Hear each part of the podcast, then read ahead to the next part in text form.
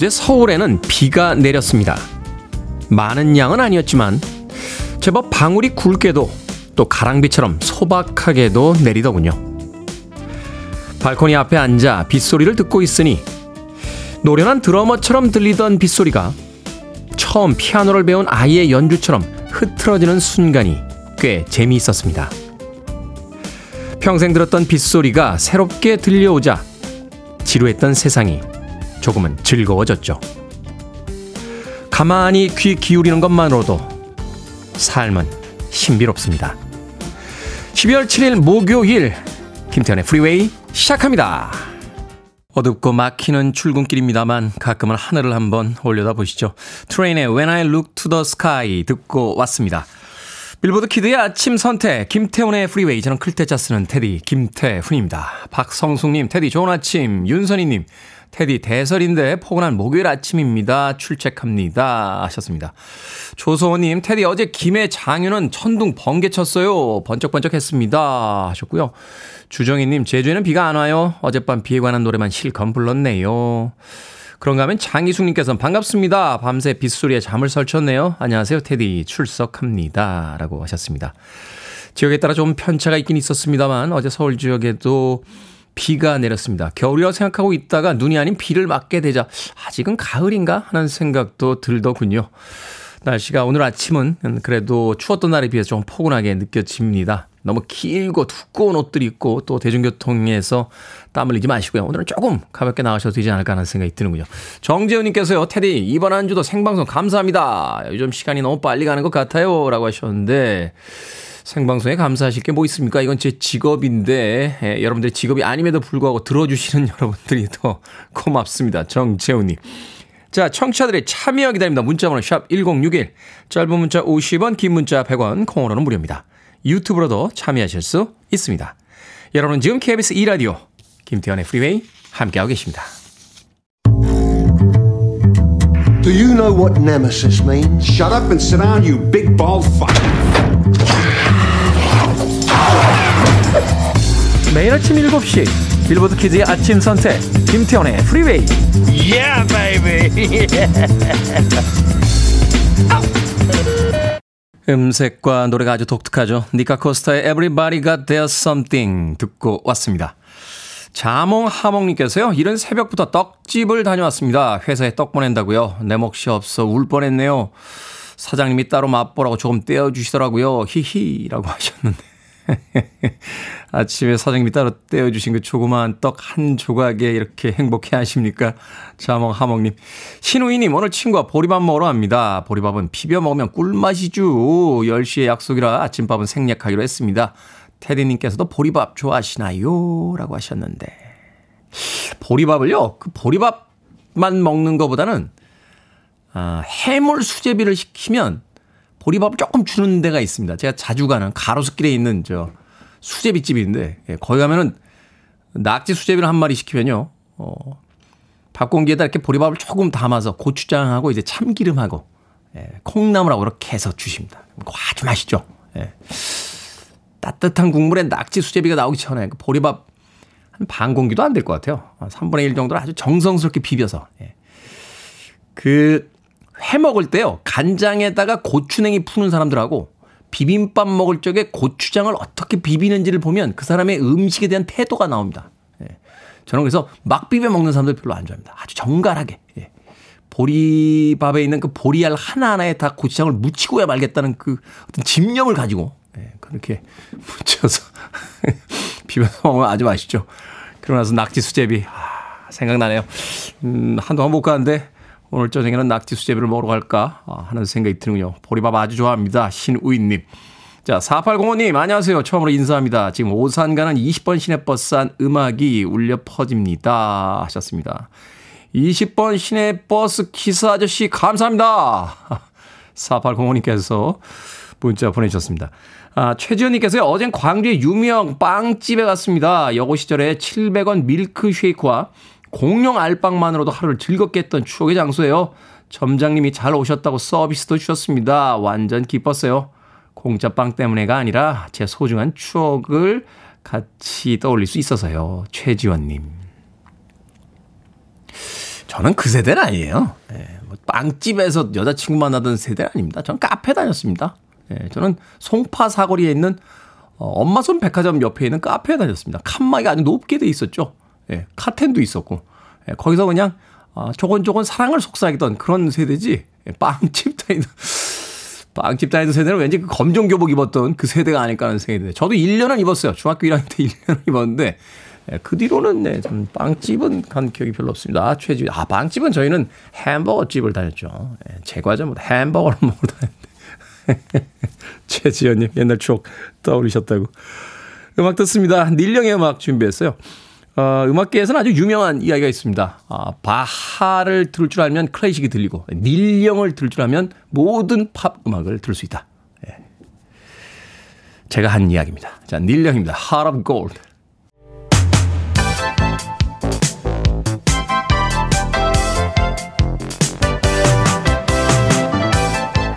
이 시간 뉴스를 깔끔하게 정리해 드립니다. 뉴스 브리핑 캔디 전예현 시사평론가와 함께합니다. 안녕하세요. 안녕하세요. 전예현입니다. 자, 윤석열 대통령이 신임 방송통신위원장 후보자로 김홍일 현 국민권익위원장을 지명했습니다.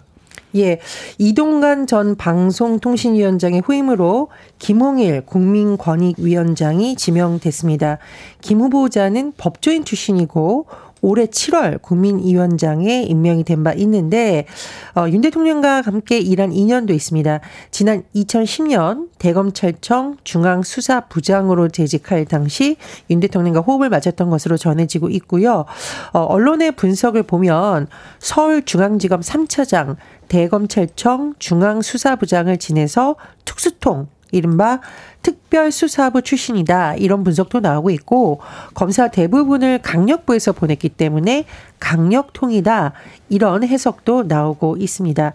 김 후보자 지명에 대해서 여야의 평가가 지금 완전히 엇갈리고 있죠. 여당에서는 방통위원장이 지금 공석이기 때문에 빨리 임명을 해야 된다. 방통위를 빨리 가동해야 된다. 이렇게 환영하고 있지만 야당에서는 김홍일 권익위원장이 검사 출신인 점, 또 전문성 등에 대해서 논란을 제기하고 있고요. 2차 방송 장악 시도다 이렇게 비판을 하고 있습니다. 네, 지금 국민의힘 경우에는 민주당이 이 부분에 협조해야 된다라고 주장을 하고 있지만 민주당에서 반발 목소리가 나오고 있어서 앞으로의 과정을 좀 봐야겠는데요. 민주당에서는 지금 김홍일 전 국민위원장 아직까지는 국민위원장이라고 볼 수 있겠죠. 신임 방통위원장 후보자에 대해서 관련 경력, 전문성 없는 특수통 검사가 어떻게 미디어 산업의 미래를 이끌어 나갔냐, 임명을 철회해야 된다, 이렇게 주장하고 있습니다. 한동안 또 시끄럽겠군요. 저 여야 모두 당 혁신안을 고민 중입니다. 국민의힘 김기현 대표와 인류한 혁신위원장이 전격 회동에 나섰고요. 민주당은 당원 개정을 앞두고 반발 의견이 들리고 있어요. 예, 이 두 분 모두 사실 총선 공천과 연관이 있습니다. 네. 국민의힘 경우에는 지도부와 중진과 이른바 친윤석열계는 험지에 출마하거나 불출마를 해라. 이 안에 대해서 아직 결정이 나지 않았죠. 이뇨한 혁신위원장은 이 안을 강력하게 주장을 하고 있지만 김기현 대표를 비롯한 지도부의 경우에는 반대 기류가 강한 것으로 지금 전해지고 있습니다. 현재 본인들 지역구에서 활동하고 계시잖아요. 그렇죠. 사실상 반대 이렇게 해석을 할 수밖에 없는데요. 중요한 것은 오늘 그러면 어떻게 될 것이냐. 이 부분을 놓고 관심이 쏠리고 있는데 바로 어제죠. 김기현 대표와 이년 혁신위원장이 국회에서 약 20분간 회동을 했다라고 합니다. 그런데 분위기가 냉랭하다 이렇게 전해지고 있거든요. 회동 끝내고 나올 때 그 표정이 안 좋았다 하는 보도가 있었는데. 그렇습니다. 이제 좀 원론적인 얘기이기도 하고 지금 이뇨한 혁신위의 제안을 거절한 것이라는 해석이 나올 수밖에 없는 것이 김기현 대표의 발언을 보면은요. 지도부의 혁신 의지를 믿고 맡겨달라. 최고위에서 의결할 수 있는 사안이 있고 공간이나 선거 과정에서 전략적으로 해야 될 일이 있어서 지금 바로 수용하지 못하는 점을 이해해 주시길 바란다. 이거는 지금 수용 못한다. 이렇게 지금 해석이 나오고 있는데요. 어쨌든 오늘 상황을 좀 봐야겠습니다. 오늘 최고위원회에서 어떤 논의가 진행이 될지 봐야 되는데 만약 혁신위가 제안을 안을 받아들이지 않으면 결국은 혁신위가 조기 해산할 수 있다. 이런 관측이 나오고 있습니다. 네. 자, 더불어민주당 오늘 중앙위원회가 열릴 예정인데요. 역시 당헌 개정을 앞두고 이미 며칠 전부터 당내에서 찬반 의견이 공개적으로 나오고 있죠. 내용이 굉장히 심하죠, 지금. 아, 그렇습니다. 지금 이제 핵심 내용을 살펴보면은 권리당원 대 대의원 표 반영 비율을 줄이는 내용, 그리고 현역 하위에 대해서 어, 공천을 감산하는 것, 이른바 페널티를 강화하는 내용, 이 두 가지가 핵심이라고 볼 수 있겠는데요. 오늘 중앙위원회에서 어떤 결론을 내릴지에 대해서 굉장히 큰 관심이 쏠리고 있습니다. 저 전두환 씨의 유해를 파주에 안장하려던 계획이 무산됐다고요? 예, 전두환 전 대통령의 유해는 연희동 자택에 지금 임시 안치 중인 상황인데 유가족들이 파주에 안장하려고 했지만 이 계획이 무산된 것으로 전해지고 있습니다. 일단 안장 예정지로 알려진 토지의 소유자가 매각 의사가 없다는 뜻을 어, 전달한 것으로 알려지고 있습니다. 이 토지가요, 지난해 3월 캠핑장 요양원으로 개발될 계획으로 가계약됐었지만 매수하려는 측에서 군 당국의 동의를 비롯한 관련 절차를 마무리하지 못한 것으로 전해졌습니다. 또 소유주 입장에서는 가계약 기간이 끝난 상황에서 이 해당 토지에 전두환 전 대통령 유해가 안장된다는 보도가 나오는 점, 그리고 지역 내에서 이에 대해서 굉장히 반발하고 있어서 이에 대해서 부담을 느꼈다. 이런 언론 분석도 나오고 있습니다. 앞서 좀 상황을 살펴보면 결의 하나 파주 지역을 비롯한 11개 시민단체가 지난달 30일 매장 반대 기자회견을 열었는데요. 파주 그 어디에도 학살자 전두환을 편히 잠들게 할 곳은 없다. 이렇게 강하게 반발한 바 있습니다. 국내 소비자들이 애플을 상대로 손해배상 소송을 내 일부 승소했습니다. 예, 일단 2016년 상황을 한번 짚어봐야겠습니다. 당시 애플이요 구형 운영 체제를 사용하는 아이폰 6, 7 시리즈에서 전원 꺼짐 현상이 발생한 것에 대해서 일부 성능을 제한하는 기능이 담긴 소프트웨어를 개발해 배포했습니다. 또 이후에 애플이 노후화된 구형 아이폰 성능을 일부러 제한한 거 아니냐, 신형으로 교체하려는 거 아니냐, 이렇게 좀 국내에서 시끌시끌했죠. 의혹이 네. 확산이 됐고, 애플은 2018년 공지를 통해서 뒤늦게 이런 소식을 전했습니다. 배터리 노화 상태에 따라서 업데이트 뒤에 실행 속도가 느려질 수 있다. 이 아이폰 사용자들이 굉장히 분노를 했고 6만 명 정도가 업데이트로 인해 소리를 봤다며 민사 소송을 제기했는데요. 자, 테디 님이 제목에서 짚어 주셨듯이 이번 판결은 근데 이제 최종 판결은 아니고 네. 2심이라고 볼 수 있는데 일단 2심. 1심부터 살펴보겠습니다. 지난 2월 1심에서는요. 증거 부족 등을 이유로 원고 패소로 판결했습니다. 네. 그리고 소비자 7만 명이 항소심 재판을 진행을 했는데요. 자, 항소심 재판부의 판단이 나온 거죠. 애플 측 책임을 일부 인정하면서 1심 판결이 뒤집어진 겁니다. 선택권 침해 등으로 정신적 손해가 발생한 점은 인정되기 때문에 원고 1인당 7만 원의 배상 책임이 있다. 특히 애플과 소비자들 사이에 정보의 비대측성 이건 것이 존재하는 상황에서 소비자들이 업데이트가 기기 성능을 개선할 거라고 믿을 수밖에 없었기 때문에 고지 의무가 중요하다 이렇게 재판부가 강조했습니다. 자, 오늘의 시사 엉뚱 퀴즈 어떤 문제입니까? 예. 앞서 여야가 당 혁신안을 놓고 고민 중이라는 소식을 전해드렸습니다. 자, 유권자인 국민을 1순위로 고려하길 바랍니다. 네. 고려 하면 요즘 딱 떠오르는 드라마가 있죠. 그렇죠. 자, 고려를 배경으로 하는 KBS 드라마 고려 거란 전쟁이 화제인데요. 이 배우가 강감찬 장군으로 출연해서 이른바 사국 불패 신화를 이어가고 있습니다. 대조영, 장보고, 사도세자, 김춘추 등의 연미를 인물을 연기하기로 했던 이 배우 누굴까요? 1번 최수종, 2번 태종, 3번 유유상종, 4번 새벽종. 정답 아시는 분들은 지금 보내주시면 됩니다. 재밌는 오답 포함해서 모두 스무 분에게 아메리카노 쿠폰 보내드립니다. 고려를 배경으로 하는 KBS 드라마 고려 거란전쟁의 화제입니다. 이 배우가 강감찬 장군으로 출연해 사국 불패 신화를 이어가는 중이죠.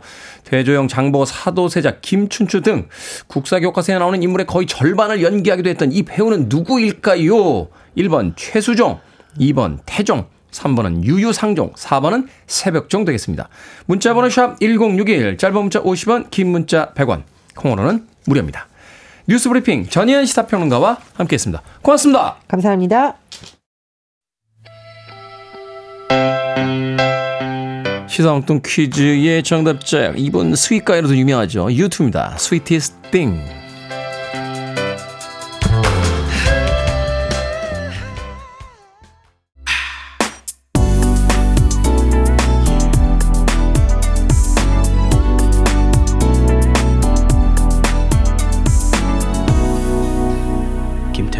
Freeway. 팝 역사의 전설이 된 음악이죠. MTV Unplugged 중에서 에릭 클랩튼의 레일라 어쿠스틱 버전으로 감상하셨습니다. 이 원곡은 일렉 기타가 아주 강렬한 그런 음악입니다. 템포도 훨씬 더 빠르고요. 에릭 클랩튼이 패티 보이드라고 하는 그 조지 해리슨의 아내를 사랑하게 되면서 이 페르시아의 시구예요. 어, 다른 남자에게 가는 예, 레일라란 여성에게 그 남자를 버리고 나에게 돌아와라 하는 그 시구에서 내용을 가져와서 자신의 사랑을 고백했던 음악이기도 합니다. 예, 이 원곡에서는 그 듀언 올맨이죠. 올맨 브라더스의 듀언 올맨의 그 슬라이드 기타가 아주 멋지게 예, 펼쳐졌던 음악이기도 한데 패티 보이드가 한국에 왔을 때 제가 한번 물어본 적이 있어요.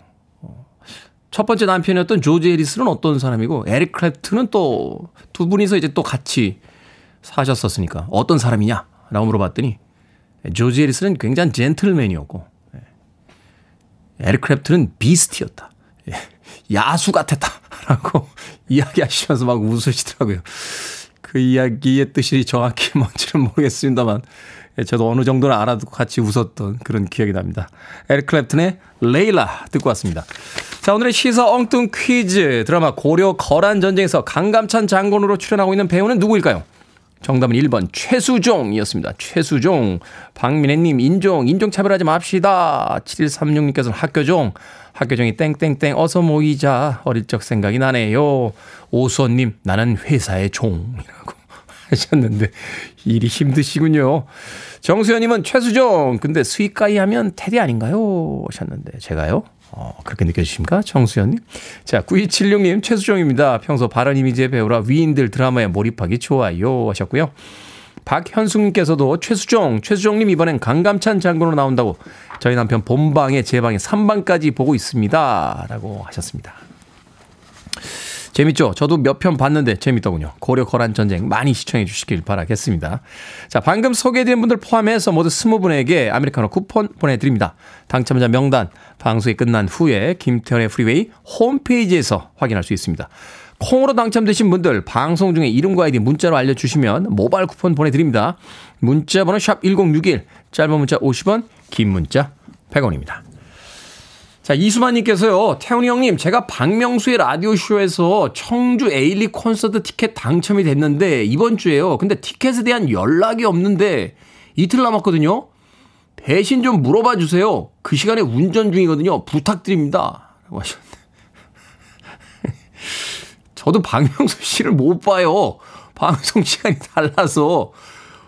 어, 3년 4개월 동안 방송하는 동안 엘리베이터에서 한 두 번인가 마주친 거 이외에는 본 적이 없습니다. 이수마님.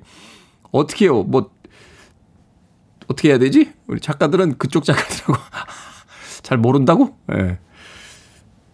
직접 연락을 하셔야 될 것 같은데요. 잠시 갓길에 차 세우시고. 이수마님. 예. 네. 도와드리지 못해 죄송합니다. 예, 제가 아메리카노 모바일 쿠폰을 한장 보내드리겠습니다. 콩으로 오셨는데 샵 1061로 꼭 이름과 아이디 보내주셔야 모바일 쿠폰 보냅니다. 아, 짧은 문자 50원, 긴 문자 100원입니다. 자, 크리스티나 아길레라, 릴 킴, 그리고 마이아와 핑크가 함께 했습니다. Lady Marmalade.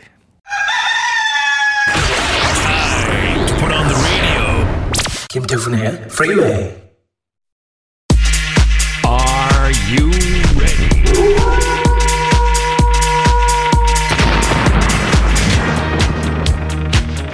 고민은 김 소장과 함께 결정을 해드릴게 신세계 상담소. Barbara Streisand. 1626님, 수능 끝난 고3입니다. 학교에 좋아하는 사람이 있는데 고백을 할까요? 아니면 말까요? 고백합시다. 받아주면 좋고, 안 받아주면 대학 가서 다른 사람 만나죠, 뭐. Barbara Streisand. 0543님, 결혼 32주년입니다. 결혼할 때 제대로 된 프로포즈도 못했는데, 이제 와서 제대로 무릎 꿇고 프로포즈 할까요? 아니면 말까요? 하지 마세요. 이번에 프로포즈 하시면 안 받아줄 수 있어요. 3845님, 제 생일이었는데 남편은 축하한다는 말 한마디만 하고 정말 빈손으로 퇴근해서 너무 섭섭해 울 뻔했습니다. 며칠 뒤 남편 생일인데 그래도 챙겨줄까요? 아니면 모른 척 할까요?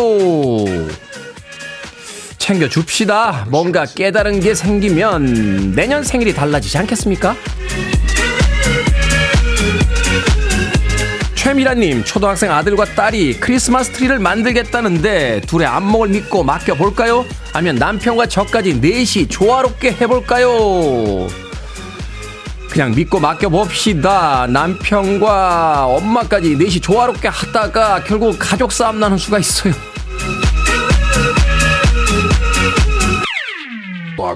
방금 소개해드린 네 분에게 선물도 보내드립니다. 콩으로 뽑힌 분들은 방송 중에 이름과 아이디 문자로 알려주세요. 고민 있으신 분들 김 소장에게 보내주시기 바랍니다. 문자번호 샵 1061, 짧은 문자 50원, 긴 문자 100원, 콩으로는 무료입니다.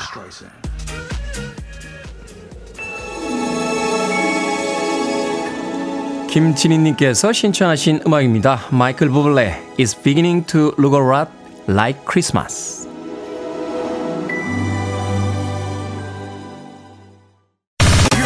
To one of the best radio stations around.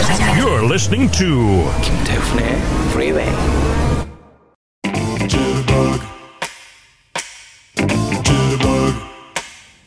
빌보드 kid의 아침 선택 KBS 2 라디오 김태훈의 프리웨이 함께하고 계십니다. 1부 끝곡은 6836님의 신청곡 왬의 Wake Me Up Before You Go Go 듣습니다. 저는 잠시 후 2부에서 뵙겠습니다.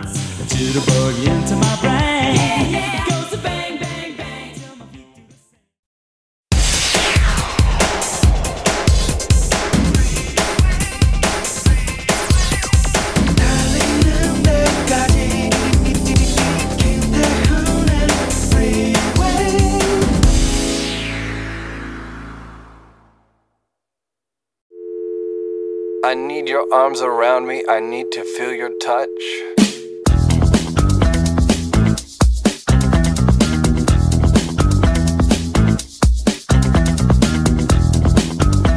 나이가 들수록 자신만의 미의식을 갖는 것은 추천할 만한 일이다.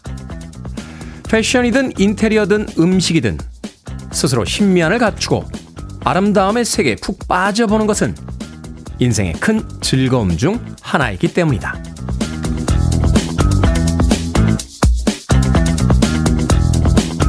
뭐든 읽어주는 남자. 오늘은 청취자 서미희님이 보내주신 사이토 다카시의 책 여전히 서툰 어른입니다. 중에서 읽어드렸습니다. 좋아하는 양말 브랜드, 계절별로 떠나는 단골 여행지, 철저히 내 입맛에 맞춘 시그니처 레시피. 이렇게 명확한 취향을 가지고 있다는 건 내가 뭘 좋아하는지 충분히 고민하고 즐기는 시간을 가져봤다는 뜻이 되겠죠. 지금 바로 떠오르는 나만의 취향이 없다면 하나쯤 만들어 보시는 건 어떻겠습니까? 보고만 있어도 기분이 좋아지고 주말을 손꼽아 기다리게 하는 나만의 무언가가 있다면 인생이 한결 즐거워지지 않겠습니까? 샤니스의 I love your smile 듣고 왔습니다. 김태훈의 프리웨이 2부 시작했습니다. 앞서 일상의 재발견, 우리 하루를 꼼꼼하게 들여다보는 시간, 뭐든 읽어주는 남자. 오늘은 청취자 서미희님이 보내주신 사이토 다카시의 책, 여전히 서툰 어른입니다. 중에서 읽어드렸습니다. 자신만의 취향이 있다는 것, 어, 굉장히 행복한 일이죠. 어, 자기 세계가 있다는 뜻이 될 테니까요. 저도 취향이 비교적 꽤 확실한 사람인데, 예, 그러다 보니까 점점 친구는 별로 없어집니다. 예. 영화 보는 취향, 뭐 책 보는 취향, 여행 가는 취향이 남들하고 조금 다르다 보니까 예, 공통의 취향을 가진 친구를 만나기가 쉽지는 않습니다. 예, 그러다 보니까 뭐 혼자 하게 되는 일들이 많은데 나쁘지 않아요. 예, 혼자 하는 일. 예, 혼자 하는 일이 익숙해지면 굉장히 편합니다. 예, 친구가 많아야 행복하다. 누가 그랬습니까? 친구가, 친구가 없으면 못 견디는 사람들이 하는 이야기입니다. 예, 혼자 견딜 수 있는 사람들은 자기 취향 안에서도 자신의 세상을 만날 수 있지 않나 뭐 그런 생각도 해보는데 네. 변명인가요? 자 엄마가 했더니 마침에 나만의 즐거움. 여기 있네요. 테리우스 테리우스의 프리웨이. 아 저요? 어 테리우스? 아 성공했네요 이번 인생. 자 송윤숙님 스카프 사러 갈 겁니다. 오늘은 주말에는 영화 한 편 보고 호사 누리고 싶고요. 제 자신에게 주는 선물. 서성용님, 저만의 취향이 확실하게 있습니다. 어릴 때부터. 김진희님, 휴무가 이틀부터 있으면 하루는 무조건 다른 곳으로 떠나야 직성이 풀리는 나. 역마살이 또 취향이시군요. 김진희님께서는. 정재훈님께서는 노인이 되어서도 후드티에 청바지가 잘 어울렸으면 좋겠습니다. 하셨는데, 청바지와 후드티가 상징하는, 어, 그 상징처럼 사시면 되죠. 뭐 젊게 사시고 가볍게 사시고, 그렇죠? 정재훈님, 그러면 잘 어울리지 않을까 하는 생각이 드는데요. 뭐든 읽어주는 남자, 여러분 주변에 의미 있는 문구라면 뭐든지 읽어드리겠습니다. 김태훈의 프리웨이 검색하고 들어오셔서 홈페이지 게시판 사용하시면 됩니다. 말머리 뭐든 달아서 문자로도 참여 가능하고요.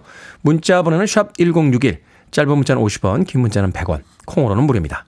오늘 채택된 청취자 서미희님에게 촉촉한 카스테라와 아메리카노 두 잔 모바일 쿠폰 보내드리겠습니다.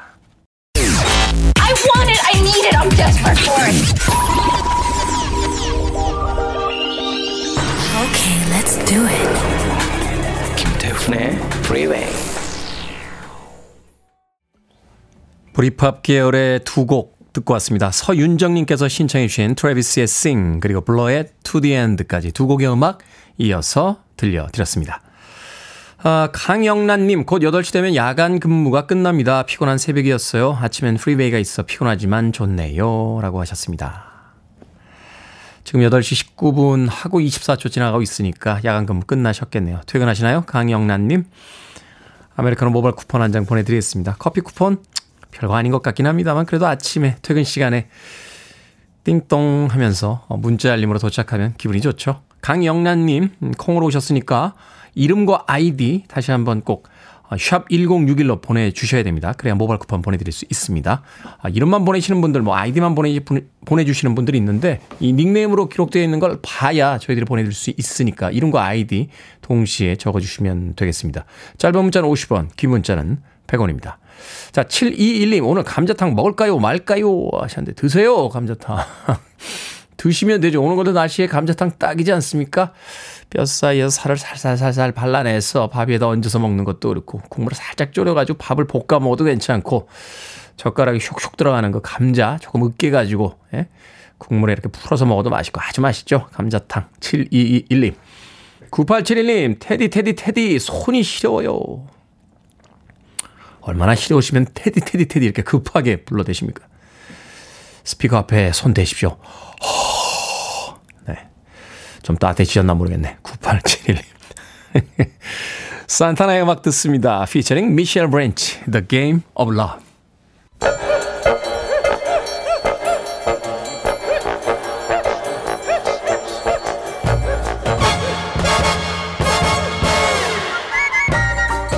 온라인 세상 속 촌철살인 해학과 위트가 돋보이는 댓글들을 골라봤습니다.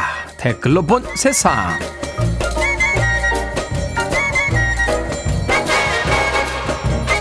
첫 번째 댓글로 본 세상. 최근 온라인 커뮤니티에 올라온 글 하나가 논쟁의 대상이 되고 있습니다. 아파트 베란다에서 삼겹살을 구워 먹는 게 주변 집의 민폐인지 아닌지를 묻는 글이었는데요. 사람들은 댓글로 내 집에서 고기도 못 구워 먹냐? 아니다. 고기 냄새는 담배 냄새만큼이나 스트레스다. 서로 맞섰다는군요.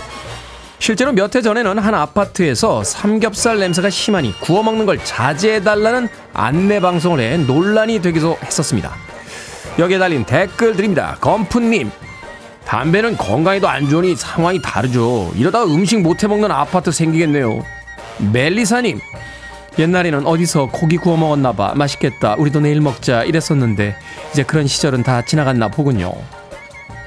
음악도 크게 못 듣고 아이들은 뛰지도 못하고 삼겹살도 못 굽고 이젠 정말 집에서 잠만 자야 하는 시대가 오는 거 아닌가 싶네요.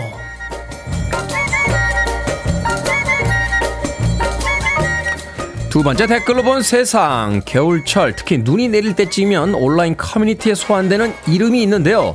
지난 2010년 폭설이 내리던 어느 날 몇 시간이나 눈을 맞으면서 중계를 이어갔던 KBS의 박대기 기자입니다. 어깨와 머리 위로 눈이 점점 쌓이는 모습과 waiting이라는 메일 주소 자막은 사람들에게 큰 인상을 남겼는데요. 올해도 여전히 당시 영상이 인기를 끌고 있다는군요. 여기에 달린 댓글들입니다. 키키님, 그때 눈 많이 내리던 날 정말 고생 많으셨습니다. 그 다음날 그만두신 줄 알았는데 여전히 근무하고 계시다니 다행이네요. 화이팅입니다. 라면 왕님, 눈이 내리면 생각나는 사람, 첫사랑도 아니고 전 남친도 아니고 바로 박대기 기자예요. 저도 그 장면 꽤나 인상적으로 봤습니다. 특히나 그 투철한 직업 정신 정말로 대단하시더군요. 그런데 그날 무슨 뉴스였는지는 기억이 안 나요.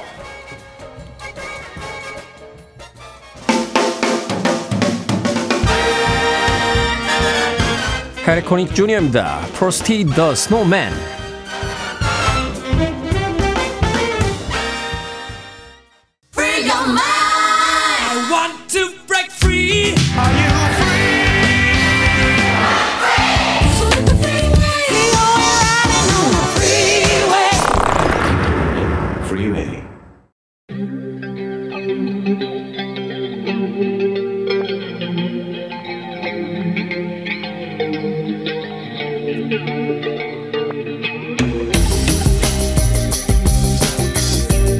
(21세기의) 키워드로 우리의 역사를 살펴보는 시간입니다. 역사 대자뷰.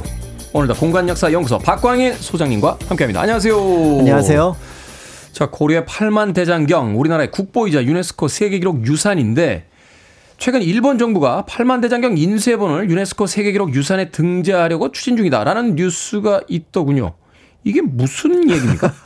네, 어, 이 그 등재 가능 여부는 조금 뒤에 살펴보도록 하고요. 네. 이와 관련된 내용을 먼저 살펴보시면 좋을 것 같습니다. 지금 말씀하셨던 것처럼 이제 일본 정부가 어, 우리 말로 읽으면 증상사, 일본 말로 읽으면 조조지라고 하는 절에 소장하고 있는 고려 대장경을 포함해서 불교 경전 세 종을 세계 기록 유산에 등재하겠다. 이제 이렇게 밝힌 겁니다. 이 세 종류의 경전이 이제 고려 것을 포함해서 남송, 원대 이제 대장경 목판으로 인쇄한 경전 이렇게 이제 보시면 될 것 같은데요. 그러니까 본인들 건 하나도 없는 거네요. 맞습니다. 일본 고유의 것이 아닌 이제 외래의 것이라는 것이 이제 특징이라고 볼 수가 있는데요. 이제 그런 면에서 이제 이것들이 이제 우리가 고려 대장경이 어떤 것이었는지 더 나아가서 이 고려 대장경 목판이 어떻게 이제 인쇄한 것이 어떻게 일본으로 전해졌는지 요 내용을 먼저 살펴보시고 나서 더불어서 이제 등재와 관련된 내용을 좀 살펴보시면 어떨까 그런 생각이 듭니다. 네, 일단 좀 황당하긴 합니다만 내막을 좀 알아보도록 하겠습니다. 우리는 흔히 저희 어릴 때만 해도 학교에서 팔만 대장경 이렇게 불렀거든요. 네. 정식 명칭이 뭔지 또 어떤 유물인지 소개를 좀 해 주시죠. 네, 어, 팔만 대장경이라는 이제 별명으로 오히려 이제 많이 알려져 있지만 사실은 이제 보통 이제 고려 대장경 이렇게 이제 부르는 편입니다. 그런데 이제 팔만 대장경이라는 이름이 이제 들어가게 된 배경은 이 그 대장경의 경판, 목판의 숫자가 8만 1000매가 넘습니다. 아, 엄청나군요. 네, 그러다 보니까 자연스럽게 그 8만 장이 넘어 대장경이야 이렇게 하다 보니까 이제 8만 대장경 이렇게 이제 부르게 되었고요. 어, 당연히 이제 목판으로 만들어졌다는 점은 인출, 그러니까 인쇄를 여러 번 할 수가 있습니다. 네. 어, 그래서 이제 고려 때 제작된 이후로 여러 부가 고려 조선 때 인쇄가 되었고 이 가운데 현재까지 파악한 것으로 보면은 15부 이상이 일본으로 전해졌습니다. 그러니까 이제 이 고려대장경과 관련된 내용을 먼저 살펴보면 좋을 것 같은데요. 어, 사실은 이제 불교의 어떤 여러 경전들을 산스크리트로 되어 있는 것들을 한역으로 번역하는 과정을 거치는데 이때 이제 세 종류의 경전이 이제 번역이 됩니다. 첫 번째는 부처님의 말씀을 정리한 경전. 요걸 모은 걸 경장이라고 얘기를 하고요. 그다음에 승려들이 지켜야 될 계율을 모은 것을 율이라 그러는데 율을 모은 것을 율장이라고 얘기를 합니다. 네. 그리고 경과 율에 대한 어 해석을 붙인 것을 논, 그래 합쳐 놓은 걸 논장이라고 얘기를 하는데 이 결, 경장, 율장, 논장을 합친 것을 이제 삼장이라고 얘기를 하게 되는데요. 이렇게 이제 여러 경전을 모아놓고 보니까 이거를 그럼 하나로 한번 집대성해 볼까 하는 움직임이 북송 때 처음 일어나게 됩니다. 983년의 일인데요. 이래서 이것을 모두 모아서 목판으로 인쇄를 했더니 13만 매. 의 목판으로 만들어졌고 이때 이런 것들을 그러면 보통 대장경이라고 부르는 것 같다라고 해서 대장경이라는 이름이 이때 처음 만들어지게 됩니다. 네. 북송에서 이렇게 이제 대장경을 만드니까 다른 불교를 믿는 어, 동아시아 여러 나라들도 우리도 대장경을 만들자라는 어떤 움직임이 일어나게 되는데요. 그래서 그 다음에 이제 대장경 제작에 들어갔던 게 바로 고려입니다. 네. 현종 2년에 이제 거란의 2차 침입 직후 조금 어지러웠던 시기를 부처님의 힘으로 좀 하나로 모으겠다 이런 의미가 좀 담겨 있다라고 볼 수가 있는데요. 고려가 불교 사회였기 때문에 그렇습니다. 그런데 이제 시작은 고려가 일찍 했는데 중간에 시작했던 요나라가 먼저 이 대장경을 완성을 합니다. 어. 1063년의 일인데요. 이때쯤 되면은 3차 침입도 끝나고 한 4, 50년이 지났기 때문에 고려와 거라 어, 사이에 굉장히 좀 평화로운 시기였습니다. 네. 그래서 우리가 이렇게 대장경을 만들었고 해서 인쇄한 것 한지를 고려에 보내줍니다. 그러다 보니까 고려는 북송 대장경 그다음에 요나라의 대장경을 검토를 해서 어떻게 보면은 동아시아에서 가장 풍부한 내용을 가지고 있는 대장경을 음. 1087년에 1차적으로 완성을 하게 됩니다. 그래서 네. 이 대장경이 이제 첫 번째 대장경이 되는 거죠. 그러니까 북송이나 요나라보다는 늦게 제작이 됐지만 앞서 제작된 대장경들의 내용을 이제 참고함으로써 그렇죠. 내용적으로 더 이제 잘 편집되고 더 내용이 풍부해진 그렇습니다. 그런 대장경을 이제 만들게 된다. 근데 여러 명칭이 있는 것 같더라고요. 어, 뭐 초조 대장경, 제조 대장경 이렇게 여러 명칭이 있는 것 같던데 이게 어떤 차이가 있는 겁니까? 그렇습니다. 그래서 고려 때 보면은 대장경을 적어도 두 번 이상 제작했다. 라고 하니까 첫 번째 만든 것을 초조 대장경, 두 번째 만든 것을 제조 대장경 이렇게 이제 부르게 되는데요. 앞에서 말씀드렸던 처음에 그 현종 때 시작해서 만들었던 이 대장경이 이제 그 보통 처음 만들어졌다 그래서 초조 대장경 이렇게 부릅니다. 네. 그런데 이 초조 대장경이 1232년 몽골 침입 때 대구 부인사에 이제 보관을 하고 있었는데 불에 탑니다.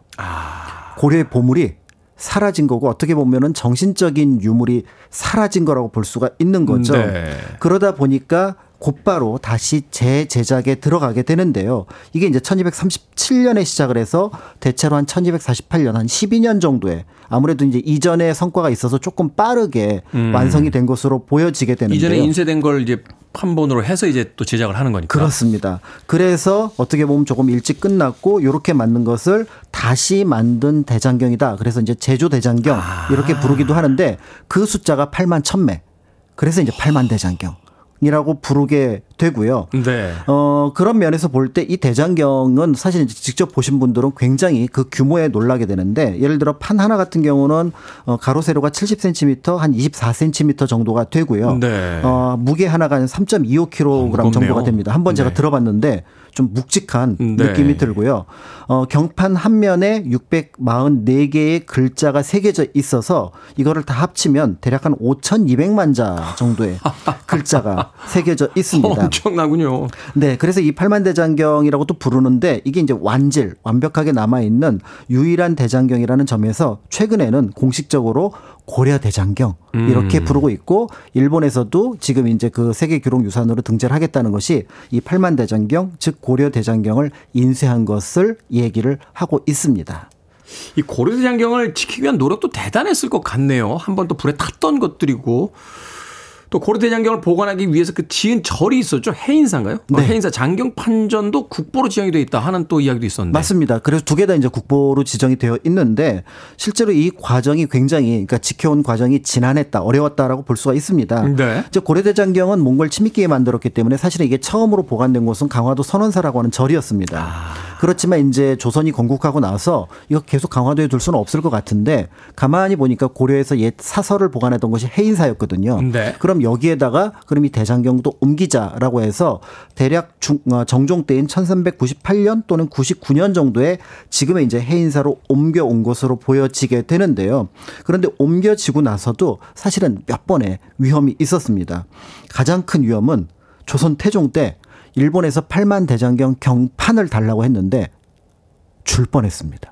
아, 일본에서 달라고 했는데 줄 뻔했어요? 네, 고려와 다르게 조선은 성리학을 아, 이념으로 그렇죠. 하니까 불교를 억제했으니까. 그리고 이제 그걸 굉장히 집요하게 달라고 얘기를 했거든요. 그런데 아. 당시 이제 정탁이라는 분이 이거 주면 안 된다. 이거 주면 다음에 또 뭘 달라고 할지 모르니까 그거는 안 된다라고 해서 말렸다라는 기록이 남아 있고요. 아니 달라는 사람들. 네. 그다음에 이제 임진왜란 때 잘 알려진 것처럼 이 일대에서 활동했던 의병장, 곽재호, 손인갑, 정인홍 이런 분들이 음. 이 해인사 일대를 막아서는 바람에 해인사가 불에 타는 거를 막게 되고 아. 그러면서 대장경이 다시 한번 위기를 넘기게 됩니다. 네. 그리고 이제 널리 알려진 것처럼 6.25 전쟁 당시에 여기 이제 해인사 일대 무장공비 있으니까 폭격해라라고 얘기를 했지만 김, 김영환 대령이 그거는 못한다. 라고 해서 회피했던 것들이 널리 알려져 있어서 이런 어떤 어려움들을 겪으면서 어떻게 보면 세계에 자랑할 수 있는 기록 유산, 그 다음에 어떻게 보면 문물로서의 어, 유산이라고 할 수 있는 팔만 대장경, 고려 대장경을 온전하게 지금까지 볼 수 있게 됐습니다. 사람에게도 그런 이야기 합니다만 이 물건에게도 어떤 운명 같은 게 있는 것 같아요. 그죠? 그런 의미에서 본다라면 이 팔만 대장경을 지키기 위해서 정말로 노력했던 많은 사람들의 또 수고가 아, 이 팔만 대장경을 볼 때마다 한 번쯤 떠올려 볼 만하지 않나 하는 생각을 해보게 됩니다. 음악 한 곡 듣고 와서 계속해서 고려 대장경 이야기 나눠보도록 하겠습니다. 밥 시거 and the Silver Bullet Band입니다. Against the Wind. 컨트리와 Southern rock의 느낌이 강하게 담겨 있는 음악이었죠. 밥 시거 and the Silver Bullet Band의 Against the Wind 듣고 왔습니다. 빌보드 kid의 아침 선택, KBS 2라디오, 김태훈의 프리웨이, 역사 대자뷰. 오늘 박광일 소장님과 함께 고려 대장경, 이 8만 대장경에 대한 이야기 나눠보고 있습니다. 앞서서 이제 고려 대장경이 만들어진 과정을 소개해 주셨는데, 자, 여기서 이제 앞선 질문으로 다시 돌아가야 될 것 같습니다. 일본이 유네스코 세계기록 유산으로 등재 추진 중인 고려 대장경으로 찍은 인쇄물, 맞죠? 맞습니다. 이게 우리 건데 그쪽이 이제 추진한다는 거죠. 네. 이제 그건 아무래도 이제 여러 부의 인쇄 어떤 그 경전이 있기 때문이라고 볼 수가 있을 것 같은데요. 네. 그러니까 1248년에 이제 우리가 팔만 대장경으로 얘기하는 고려 대장경이 이제 완성이 됐는데 이거를 만든 이유가 사실은 인쇄를 하기 위해서입니다. 그렇겠죠. 그래서 이제 고려 때 이후 계속 이어졌던 것으로 보여지고요. 현재까지 이제 밝혀진 최초의 기록은 1318년이지만 실제로는 그 이전부터 인쇄가 있었을 거다 이렇게 음. 보고 있기도 하고요. 또 한편으로는 8만 장 전체를 한꺼번에 인쇄하는 경우도 있지만 중요한 경전들은 그 틈틈이 또 인쇄를 했던 것으로 보여집니다. 예를 들어서 8만 대장경 가운데 대반야경 같은 경우는 다른 경판에 비해서 훨씬 더 많이 달아 있습니다. 그러니까 요거는 조금 더 많이 인출을 했구나. 이렇게 이제 짐작해 볼 수 있을 것 같고요. 네. 조선 세조 때는 무려 50부를 국가 차원에서 인쇄를 하게 됩니다. 또 불교에 굉장히 조예가 깊었던 임금이어서 그런데요. 그러다 보니까 이런 어떤 인쇄물들에 대한 내용들을 주변 국가, 특히 이제 일본에서 굉장히 관심을 많이 갖고 있는 거죠. 이번에 고려에서 조선에서 인쇄를 했다고 하더라. 어디에 네. 보관을 했다고 하더라. 어, 일본이 이렇게 그 대장경의 인쇄물에 대해서 관심을 가지고 있었던 이유는 일본이 스스로 대장경 경판을 만들고 인쇄를 한 것은 에도 시대, 그러니까 임진왜란 이유가 됩니다. 그러네. 해이안 시대가 이제 끝나고 에도로 이제 도쿄로 이제 수도를 옮기는 그렇죠. 시대에. 그러니까 이 막부의 복잡한 시기를 거쳐서 에도로 들어왔기 때문에 실제로 그 전에 불 교가 굉장히 융성했음에도 불구하고 스스로 대장경을 만들 수 없었던 상황. 그러면 가장 가까운 고려에서 그거를 입수하기 위해서 굉장히 많은 노력을 했고 실제로 여러 자료를 보면은 당시에 이제 일본 불교계는 한국의 경전 대장경에 대한 정보들을 굉장히 여러 어떤 통로를 통해서 파악하고 있었다라는 것이 알려져 있습니다. 네. 그렇다면 일본은 어떻게 이 고려 대장경을 입수하게 된 겁니까? 어, 입수할 수 있는 여러 가지 방법을 쓰게 되는데 제일 좋은 방법은 스님이 직접 와서 주십시오. 아. 근데 그렇게 하면 보통 안 주거든요. 그렇죠. 그러니까 이제 두 번째는 사신단이 와서 일본에서 굉장히 중요한 여러 어떤 선- 그 선물을 한국에 가져옵니다. 예를 들어 뭐 코끼리도 가져오고. 일본에요? 네. 일본에 코끼리가 있었나요? 원숭이도 가져오고. 아, 원- 원숭이 네, 있죠. 일본으로 네네. 선물 받은 코끼리를 다시 한국으로 보내기도 했었거든요. 아. 이제 이렇게 하면서 더불어서 어 조선에서도 일본으로 좀 선물을 보내줬으면 좋겠다. 음. 근데 원한다면 보내줄 수 있다면 대장경. 음. 뭐 요렇게 이제 얘기를 했던 것으로 보여지고요. 고려 때 같은 경우는 송나라 상인들이 굉장히 그 이른바 삼각 무역을 하는데 큰 역할을 했습니다. 네. 그러니까 고려와 일본 자체는 좀 외교 관계가 좀 여러 부분에서 끊어져 있었지만 송나라 상인들은 조금 자유롭게 다녔거든요. 그래서 송 상인들을 통해서 불교 경전이라든지 또 대장경을 유입 어, 수입하기 위해서 굉장히 많은 노력을 했는데 결정적으로 이런 수입 루트가 이제 확보되기 시작했던 거는 조선 전기입니다. 조선 전기는 일본하고 조선이 굉장히 평화로웠던 시기였거든요. 그래서 이때 어 대장경 입수를 위한 교섭이 이루어지는데 이 대장경이 입에 오르내리는 건수만 보더라도 조선 태조부터 태- 명종까지 107번이 나옵니다. 엄청난 관심을 가지고 있었군요. 그렇습니다. 그러니까 끊임없이 올 때마다 대장경 얘기를 했구나 이런 것들을 짐작해 볼 수 있었는데 일본에서는 내전으로 절이 불에 탔기 때문에 이 대장경을 입수해서 절을 다시 세우는 것이 그 지역의 호족의 최고의 명예. 그렇죠. 전국 시대가 100년 이상 진행이 되면서 다 탔군요. 그렇습니다. 어. 그런 것들을 연결해 볼 수 있어서 이런 것들에 대한 요구가 있었던 거죠. 아, 우리 번에는 대장경이 있지. 이게 이제 말하자면 그 지역의 어떤 이 효군의 어떤 자신감 뭐 이런 거 이런 거군요. 자랑. 그렇습니다. 그렇다면 현재 일본의 고려대장경이 남아 있다라고 하는 건데 이거 네. 요거 어떤 고려대장경입니까? 어, 앞에서 말씀드렸던 것처럼 한 15벌 정도가 전질에 갖고 온 고려대장경 인쇄본이 남아 있는데요. 오. 가장 최초의 것으로는 일본 대곡대학에서 소장하고 있는 겁니다. 우왕 7년에 당시 권신이었던 염흥방의 주도로 대장경을 인쇄했던 건데요. 이 대장경은 원래 실륵사에 보관했던 것입니다. 그런데 앞에서 말씀드렸던 태종 때 교섭이 굉장히 많았었잖아요. 네. 이 실륵사에 있던 대장경을 태종 때 일본으로 보 내게 되었다는 점에서 일본에서 가지고 있는 가장 오래된 팔- 고려대장경 인쇄본이라고 할 수가 있고요. 그 다음에 이번에 이제 세계 기록 유산에 등재를 신청했던 증상사 조, 어 그의 인쇄본 같은 경우는 세조 때 아까 50부를 인쇄한 음. 것 가운데 경상도 지역의 어느 사찰에 보냈던 것이 넘어간 것으로 보여집니다. 네. 당시 일본의 요청 내용을 보면은 어 그 교토 옆에 나라라고 하는 도시가 있는데 그 나라의 원성사라는 절이 불에 타서 다시 중창을 하게 되었는데 여기에 둘 대장경을 요청을 한 겁니다. 여기에 따라서 이제 일본으로 성종 때 보낸 것으로 보여지게 되는데 이 원성사에 있던 대장경이 독국가 가문의 원찰과도 같은 증상사 로 옮겨가게 되면서 이것이 이제 현재 세계 기록 유산으로 등재를 생각을 하고 있고요. 그다음에 이제 이후에 어 1915년에 조선 총독부 시절에 한 세 부 정도, 그다음에 광복 이후에 한 네 부 정도가 어 인쇄가 돼서 일본으로 넘어갔다는 점에서 네. 한편으로는 한 한일 문화 교류의 흔적 이런 거라고 또 볼 수가 있는 부분들이 아, 이렇게, 있습니다. 이렇게 문화교를 해 줬는데 임진왜란은 왜 이렇게? 근데 우리나라 문화유산을 다른 나라에서 유네스코에 유산으로 등록할 수 있습니까? 네, 어, 자료를 보니까 가능하도록 되어 있습니다. 아마 많은 분들이 조금 묘한 감정이 생기긴 할 것 같은데요. 유네스코 기록유산 등재와 관련된 원칙을 보면은 다른 나라에서 기원한 기록물이라고 하더라도 다른 나라에서 그것을 등재하는 것이 가능하다. 그러니까 일본에서 이거를 등재하는 것 자체는 막을 수가 없을 것 없다. 같습니다. 대신 이 등재하는 고려 대장경이 고려라는 어떤 고려에서 발언한 것 이라는 것을 명확하게 밝혀주고. 어. 더불어서 자신들이 어떻게 입수하게 되었는지 그 배경을 명확하게 하도록 하는 것들이 이제 우리가 관심을 갖고 지켜보아야 할 내용이 아닐까 하는 생각이 듭니다. 이 뉴스 나오고 나면은 르브르 박물관하고 영국 대영 제국 박물관은 바빠지겠네요. 그렇죠. 거기 뭐 아프리카부터 다 가지고 있잖아요. 다 등재할 수 있다는 거죠. 등재돼서 고려의 역사가 얼마나 대단했는지를 알릴 수 있다면 그것도 괜찮겠다는 네. 생각도 해봅니다.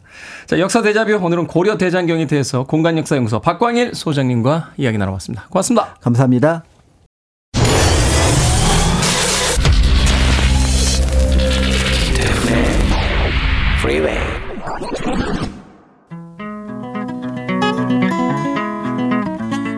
KBS 2라디오 김태훈의 프리웨이 오늘 방송 여기까지입니다.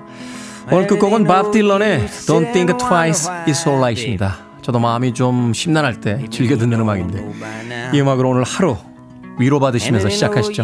전 내일 아침 7시에 돌아오겠습니다. 고맙습니다. It'll never do somehow.